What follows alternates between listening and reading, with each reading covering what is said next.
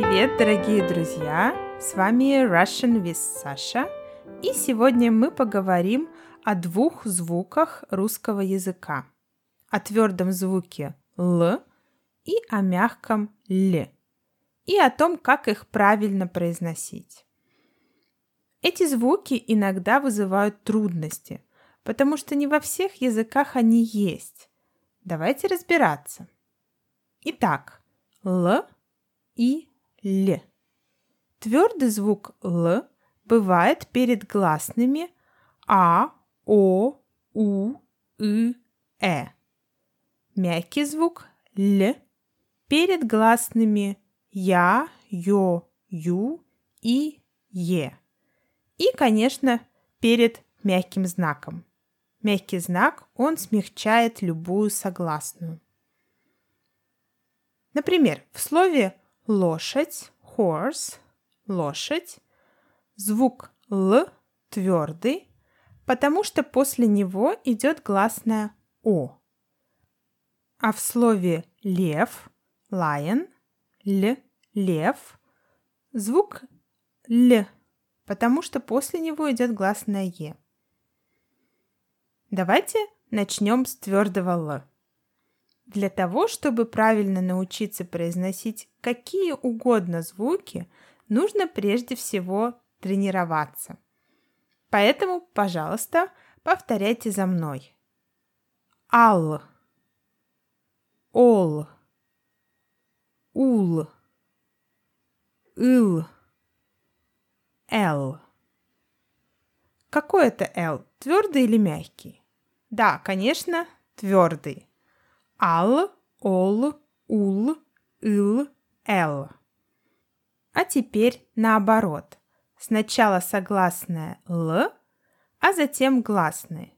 Повторяйте за мной. Ла, ло, лу, лы, ле. Ла, ло, лу, лы, ле. И еще хочу вам прочитать скороговорку. Скороговорка значит tongue twister. Послушайте, пожалуйста. Карл у Клары украл кораллы, а Клара у Карла украла кларнет. Карл у Клары украл кораллы, а Клара у Карла украла кларнет. Перевод этой скороговорки такой. Carl stole coral from Clara, Clara stole clarinet from Carl. Повторите стишок за мной по частям. Карл у Клары. Украл кораллы. Клара у Карла украла кларнет. Если вы чувствуете, что у вас еще не совсем получается твердый звук «л», я советую вам сделать следующее упражнение. Прикусите кончик языка зубами и скажите «л, л, л, л» несколько раз. Bite the tip of the tongue and say «л, л, л, л». Еще некоторые преподаватели дают такой совет – нужно прижать переднюю часть языка к нижним зубам и сказать ла-ла-ла. Some teachers advise, while pronouncing l, to put the tip of the tongue near the lower teeth, upper reach of the lower teeth to be precise, and then say la la la. Я знаю, что есть много противников такого способа объяснения фонетики. Многие считают, что совсем не обязательно объяснять звуки языка таким образом. То есть подробно рассказывая, что кончик языка должен быть рядом с такими-то зубами и так далее. Но мне лично такие рекомендации иногда помогают, когда я учу иностранные языки. Поэтому я делюсь с вами этими фактами, касающимися русского языка. А теперь перейдем к мягкому «л». При произнесении мягкого «л» нужно приподнять язык наверх, к верхним альвеолам. When you pronounce soft l, the tongue rises a little up to the upper alveolar. А теперь повторите, пожалуйста, за мной. Ля, лё, лю, ли, ле. Ля, лё, лю, ли, ле.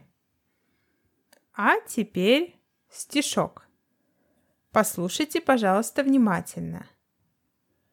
Елена пельмени любить любила, да лень пельмени лепить ей было. Елена пельмени любить любила, да лень пельмени лепить ей было.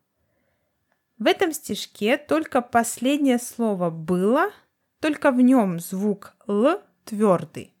В других словах «л» мягкий, то есть «л». Перевод примерно такой. Helen loved пельмени, dumplings, but she was too lazy to make them, to scalp them. А теперь повторите за мной по частям. Елена пельмени любить любила. Долень пельмени лепить ей было. В начале стишка непривычный порядок слов. Не просто Елена любила пельмени, а Елена пельмени любить любила.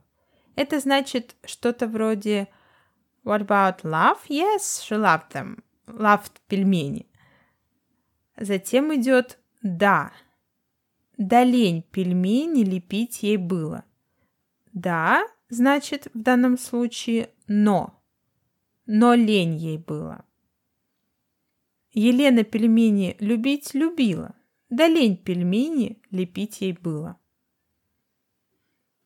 Ну вот и все на сегодня. Не забудьте подписаться на мой инстаграм instagram.com slash russian with Sasha.